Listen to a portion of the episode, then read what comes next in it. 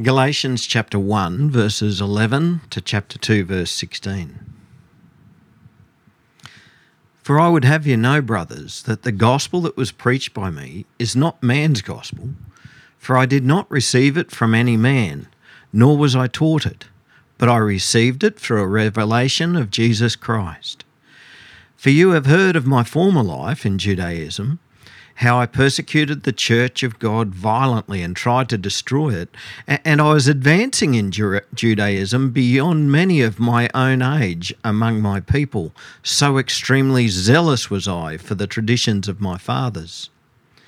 But when he who had set me apart before I was born, and who called me by his grace, was pleased to reveal his Son to me, in order that I might preach him among the Gentiles, I did not immediately consult with anyone, nor did I go up to Jerusalem to those who were apostles before me. But I went away into Arabia and returned again to Damascus. Then, after three years, I went up to Jerusalem to visit Cephas and remi- remained with him fifteen days. But I saw none of the other apostles except James, the Lord's brother. In what I am writing to you before God, I do not lie. Then I went into the regions of Syria and Cilicia, and I was still unknown in person to the churches of Judea that are in Christ. They only were hearing it, hearing it and said, He who used to persecute us is now preaching the faith he once tried to destroy, and they glorified God because of me.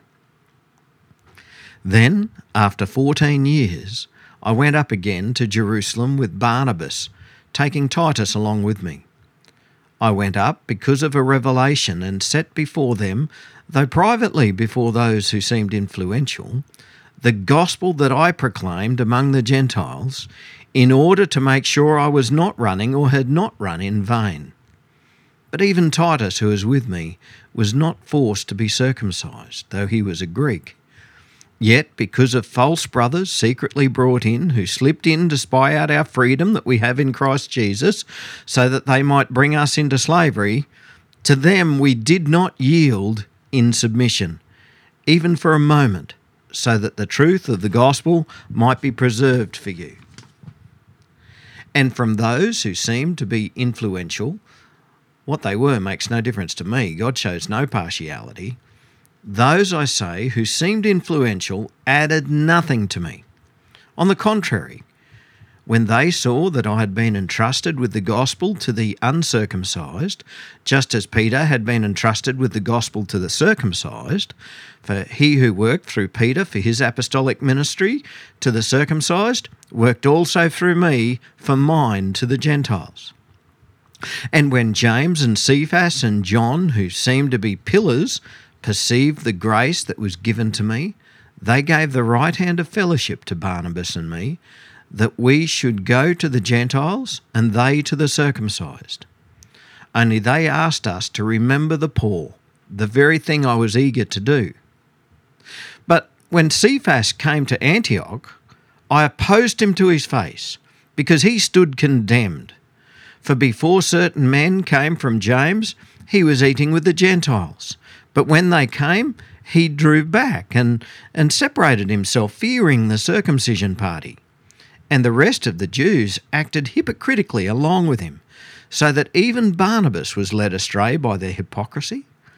But when I saw that their conduct was not in step with the truth of the gospel, I said to Cephas before them all, If you, though a Jew, live like a Gentile and, and not like a Jew, how can you force the Gentiles to live like Jews? We ourselves are Jews by birth and not Gentile sinners. Yet we know that a person is not justified by works of the law, but through faith in Jesus Christ. So we also have believed in Christ Jesus, in order to be justified by faith in Christ, and not by works of the law, because by works of the law no one will be justified. Uh, I probably should have dug through my photo album and put up a photo for this, but I'm going to tell you about my first car. First car that I ever had. Well, let's let's take some guesses. Who who's wanted to guess what sort of car I had was my first one? Nobody wants to guess. Jeremy. Nah, no. Does it, look, does it look that old and tattered? Goodness me, the one that I first had, no. Okay, my first car was a WB Holden Ute. Um, should have guessed it, shouldn't it? Because all country lads back in that era, that's what they wanted to have back in the day, unless, of course, you're a Ford person and we don't talk about those. Uh, but of course, being a young fella, I, I did a few things to this ute uh, so that it didn't look the same as everybody else's, right? So put a bull bar on it and good set of driving lights and, and put a big stick UHF aerial behind the cab. Everybody else had them on the bull bar. I put mine behind the cab. It looked really good and puts a bunch of stickers on the back window. It's starting to sound like a country lad's ute. But then I had a sticker on the inside that I put um, just near the glove box, right in front of the per- where the passenger would be sitting. And that sticker said, Passengers ride in this vehicle at their own risk, as the driver could disappear at any moment. And of course, that was referring to the pre tribulation rapture uh, a belief that is very strongly held in the United States that, that before the big trouble begins and before the great tribulation, all the Christians are going to be snatched out of the world and, and we won't have to go through this great tribulation. Um, if you've ever read some of the uh, books, you know, the Left Behind series, you know what they're talking about. Uh, by the way, they're fiction, they're not true, they're fiction. Um, and when I was 17 or 18 years old, that was the most predominant teaching coming out of the big name churches and coming from the popular preachers in the United States. And I just accepted it as a given. That was seemed to be what everybody believed. I don't believe that anymore. You see, as I read my Bible and as I studied God's Word, I could not get around the fact that so much of the New Testament was preparing the people of God to be able to go through the persecutions and to endure through the great tribulation. And so I investigated it a bit further. And I discovered that throughout the centuries, the Christian church had always understood that Christians are going to go through this period of tribulation. And it was only since the 1800s that this view became popular. And it became popular because a certain Bible was published. We have study Bibles today, right, with Bible notes and stuff. But a certain study Bible was published back then called the Scofield Bible, which introduced this teaching. Uh, before then, that view had almost no traction. But because down the bottom of people's Bibles it was saying this is what this passage means, that's all of a sudden what people started believing. And now, if we step forward to today, at least in the United States, if you don't believe in the pre tribulation rapture, at best you're thought of as strange. At worst, you're thought of as a heretic. Now, I'm telling you this not because today's reading has anything at all to do with the rapture, whether it be pre tribulation or post tribulation. I'm telling you this because this was the best example that I could think of to share with you one of my failings. How, for a time, I let the prevailing popular view shape what I believed rather than the Word of God. You see, as I was studying for this reading for today, what kept coming through to me is it is so important that we listen to the Word of God rather than listening to the teachings of men. It is so easy for our theology and for our understanding of God and of the gospel to be shaped and formed by the views and opinions of those who are around us, and particularly the prominent people around us, and to be shaped by those we listen to rather than being shaped by the Word of God itself. And even the Apostle Peter found himself in that position.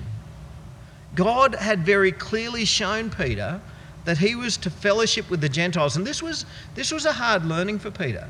Right? He, Peter grew up as a good Jewish lad, and, and he was thoroughly Jewish. And so he thought of the Gentiles as these unclean people, and oh, I can't, I can't fellowship with them, they're unclean.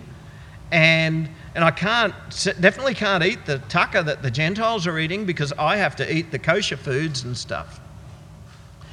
And, um, but Peter got a direction from God that, Peter, you've got to stop thinking like that. Because you're going to have to fellowship with these Gentile Christians and even eat with them. And so God gave him this teaching. In, in Acts chapters 10 and 11, we can read about it. How, at the direction of God, he went to the house of this bloke by the name of Cornelius, who was a Gentile. And there he preached the gospel, and the Gentiles believed. And to Peter's shock, they were filled with the Holy Spirit even before they were baptized, even before they'd stopped eating their unclean foods, even before they'd stopped being Gentiles and become Jewish. And Peter returned to Jerusalem and he told the, the bigwigs there at Jerusalem all about this. But, but there was a group there who were very unhappy with Peter. The circumcision party, they're called, um, or the Judaizers, we might call them. And what they, they were very unhappy with Peter because, Peter, you've, you've gone and you've been with the Gentiles, those unclean people, and you've been eating with them. That's just not on. But Peter stood his ground and he gave the testimony to these people about the works that God had done there amongst the Gentiles. And we're told there in Acts chapter 11 that even the circumcision party rejoiced. And they said, Then to the Gentiles also God has granted repentance that leads to life. Is anyone excited about that? Is anyone excited that to the Gentiles also God has granted repentance that leads to life. Neil's excited. Do we have any advance on Neil? Scott's excited. And we've got a third one over here. I need an auctioneer over here, a spotter. So, righto. Well, I'll go with three excited people. Because if this didn't happen, right, if, if the Gentiles didn't also get granted repentance that leads to life, are there any Jewish people here? Nobody Jewish? Not a one. It means we're all Gentiles. That's why it's good news for us. All right, so God had shifted Peter from his attitude, oh, I can't go to the Gentiles, they're unclean.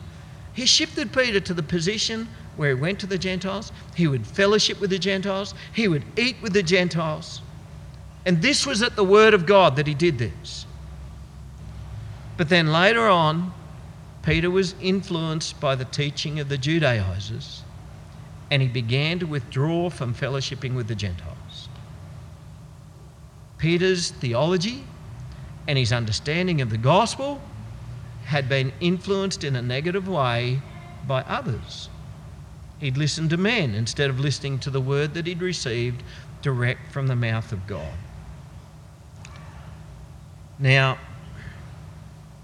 when I first started reading this passage for today, I, am going to be really upfront. I, I really struggled with this reading.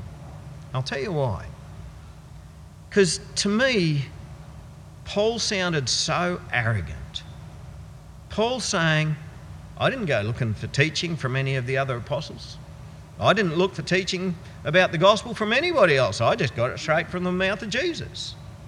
Now, if anyone was to say that to me today, alarm bells would be ringing, right? If somebody becomes a Christian, go, yeah, but I, I, don't want to, I don't want to learn anything from, from anybody else about God. I'm just going to discover it all for myself. Alarm bells would be ringing. This, this person's a crazy, right?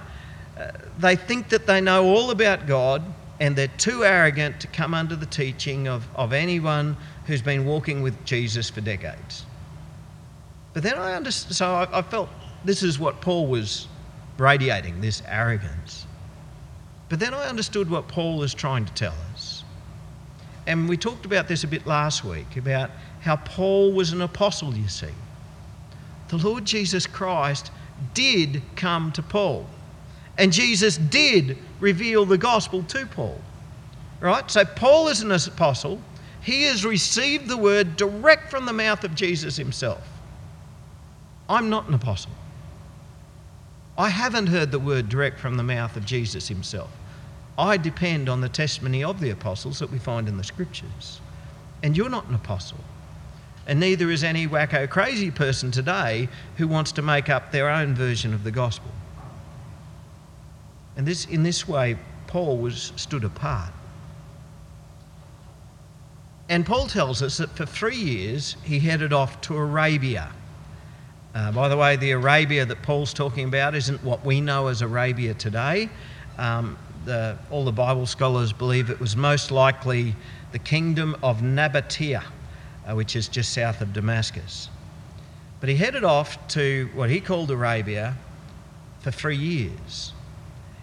And many people I've heard say, actually, just about every time that I've heard anyone speak on this passage, that they were given or talk about uh, the training of Paul preparing for ministry, they say this was a retreat for Paul. They say Paul went out into the wilderness for three years, and there he searched the scriptures, and there he learned all about Christianity. Um, now, that's a good thought, but the problem is the Bible actually doesn't say that. What the Bible does say is that Jesus told Paul to go and preach to the Gentiles, and he heads off to Arabia. Guess what's in Arabia? Gentiles. So, what do you think Paul might be doing there? I think he's probably preaching. Um, now, I have no doubt that he was studying the scriptures. I have no doubt that he was learning all that he could about the Messiah, but I'm pretty sure that he wasn't there as a retreat to train before he started preaching. I'm pretty sure this is something he was doing at the same time. And I want you to know today if God is calling you to Bible college to prepare for a life of ministry, don't ever think of that as being a retreat. It's not going to be a retreat where you just go and train and you stop serving God for three years while you get ready. Because if God is calling you to preach, then preach you will, even while you're training and while you're studying. Anyway, it was three years of preaching the gospel before Paul finally went to Jerusalem and caught up with Cephas. Um, has anyone ever heard of Cephas? Who's Cephas? Doug's smiling, you know who he is. Peter, that's right. So Cephas is, is the Jewish name of Peter. Yeah.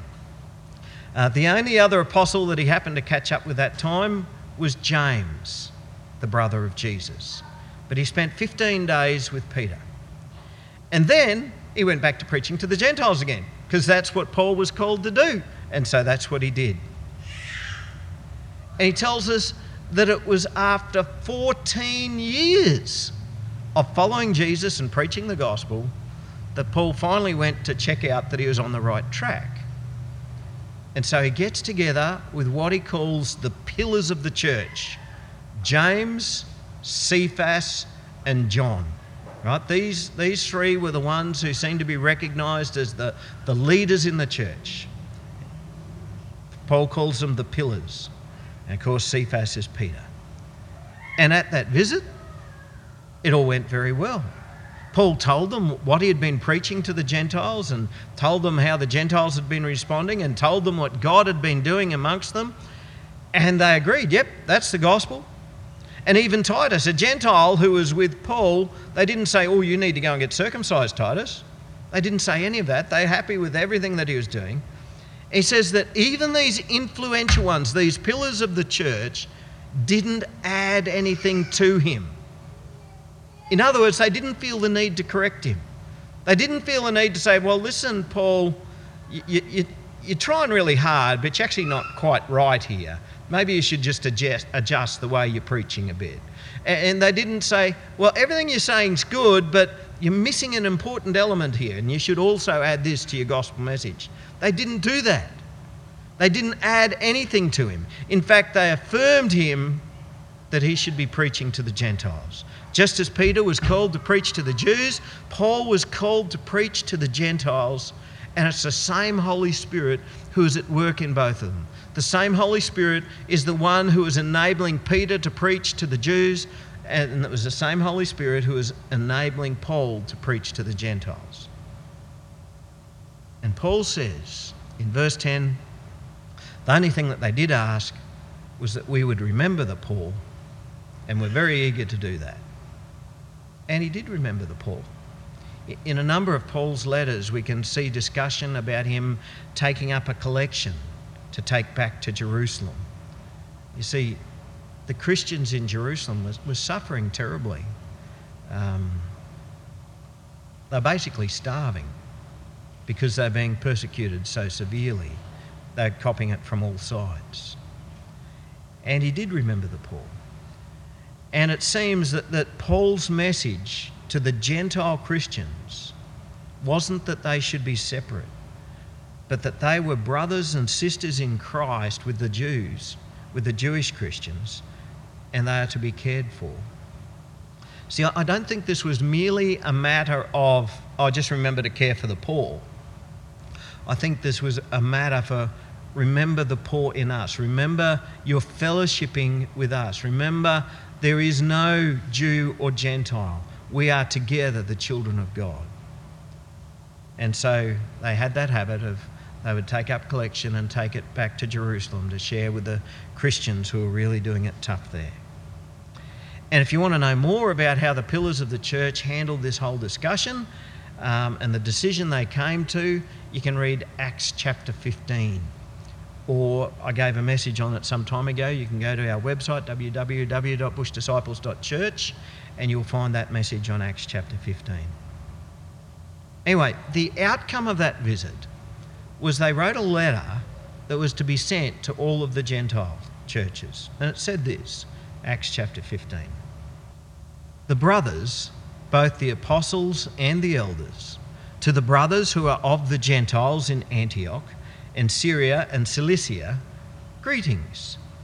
Since we have heard that some persons have gone out from us and troubled you with words, unsettling your minds, although we gave them no instructions, it has seemed good to us, having come to one accord, to choose men and send them to you with our beloved Barnabas and Paul men who have risked their lives for the name of the Lord Jesus Christ.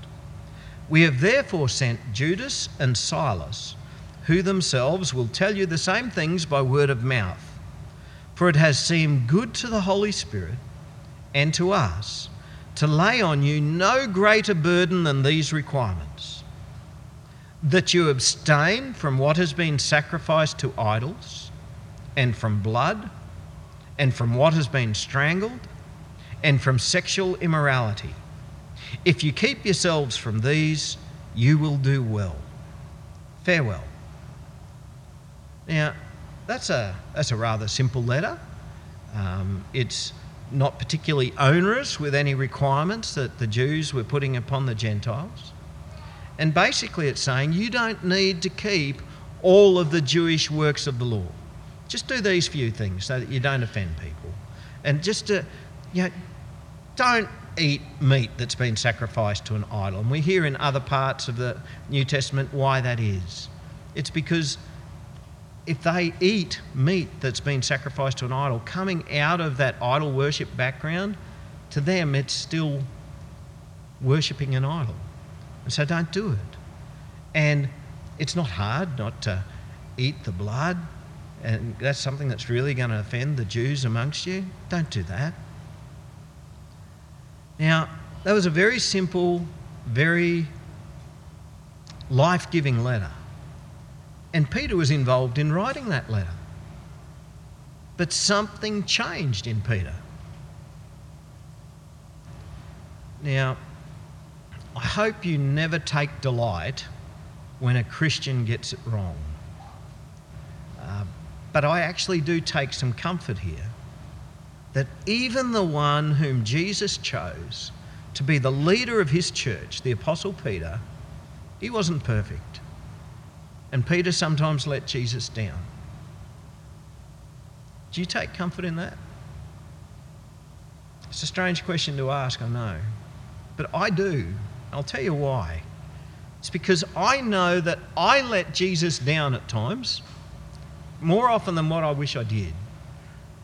And when I do, I find myself feeling I'm not worthy to even be a disciple of Jesus, let alone a minister or a pastor or a preacher or a teacher. Do you ever feel like that? Some of you do. Well, I want you to hear this and know this and take this to heart. Even the Apostle Peter let Jesus down here right? We're not alone We're not the only ones who failed Jesus. Even the great apostles did. So much so that Paul felt that he needed to oppose him to his face.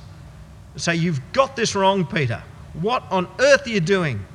You see, Peter, he was going great guns.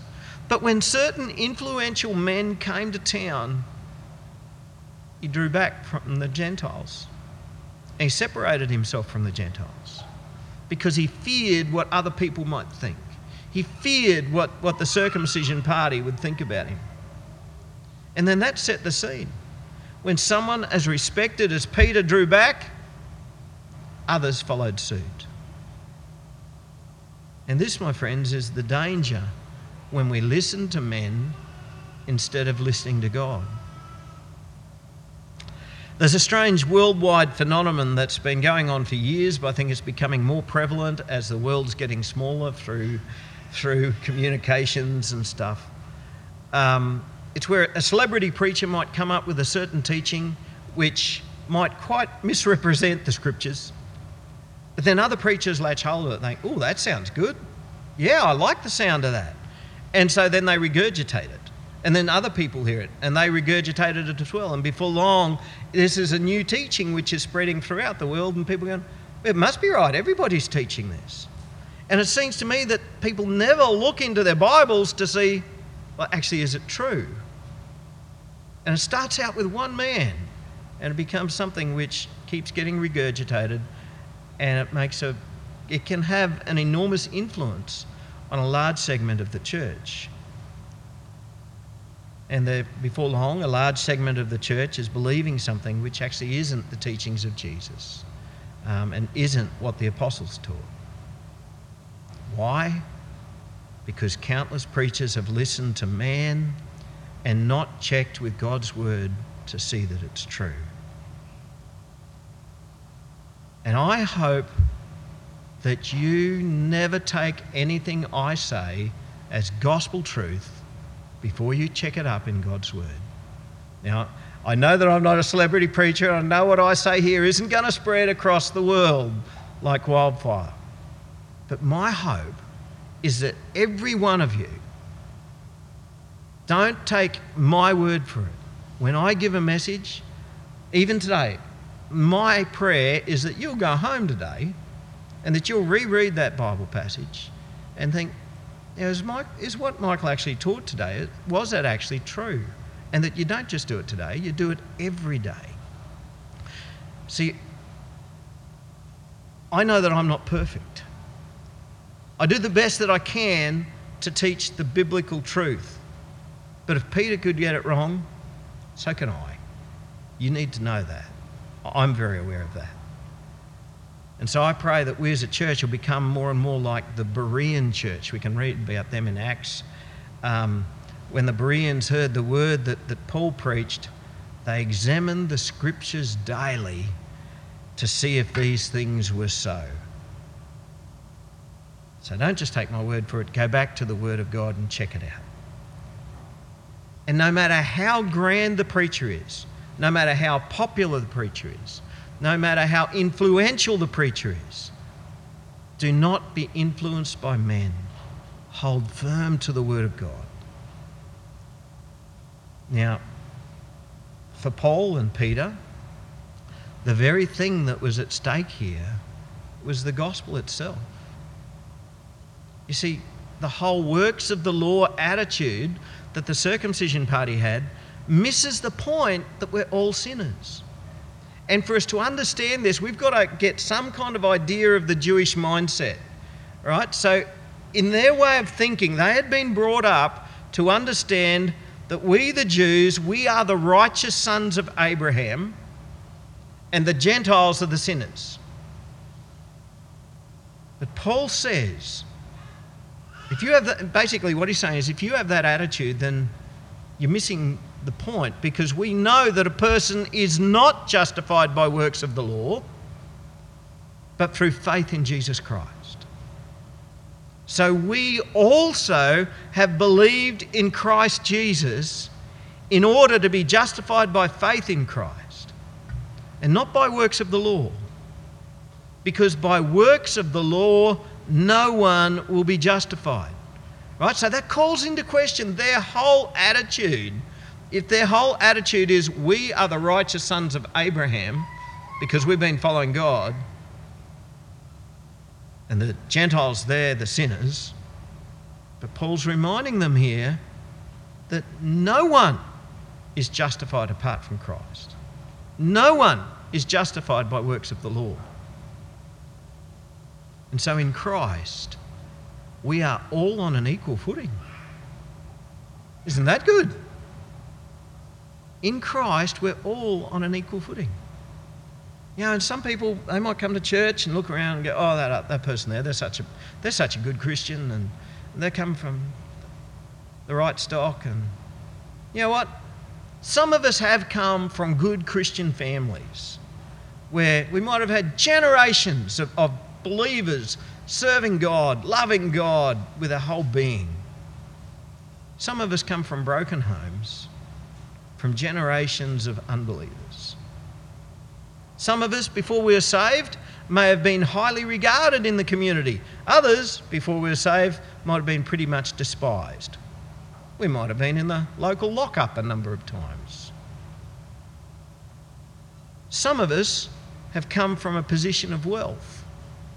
Others of us have come from a long line of battlers who have lived in poverty.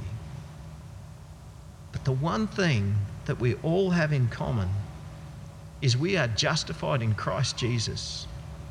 Not by our background, not by who we were in the past or how we behaved in the past, but we come together and we are justified by believing in Christ Jesus. Because the works of the law will justify no one. Our background, our upbringing will justify none of us.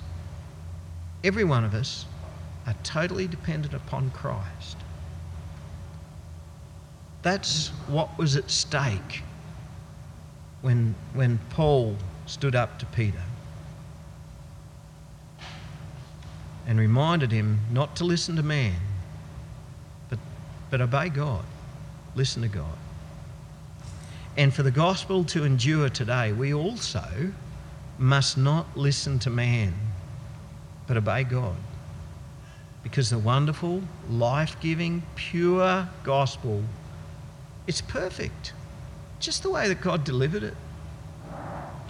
Why would we ever need to tweak the gospel? Why would we ever feel the need to adjust it a little bit to make it a bit more palatable or, or just change the message a little bit so that it's not quite, quite so offensive? Why would we ever feel the need to do this?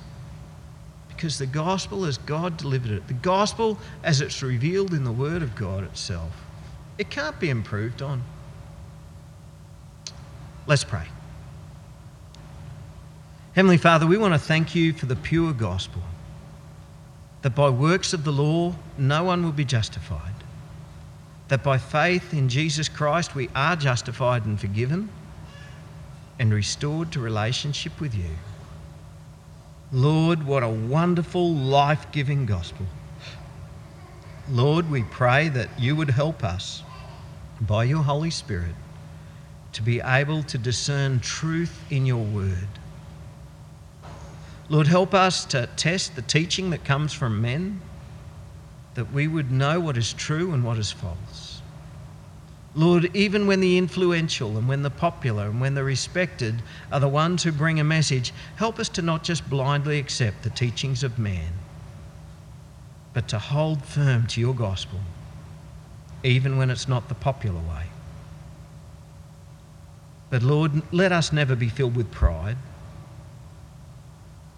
and that we would humble ourselves before you and accept even what is difficult to accept in your word, knowing that you are Lord and it's your truth that gives life in Jesus' name. Amen.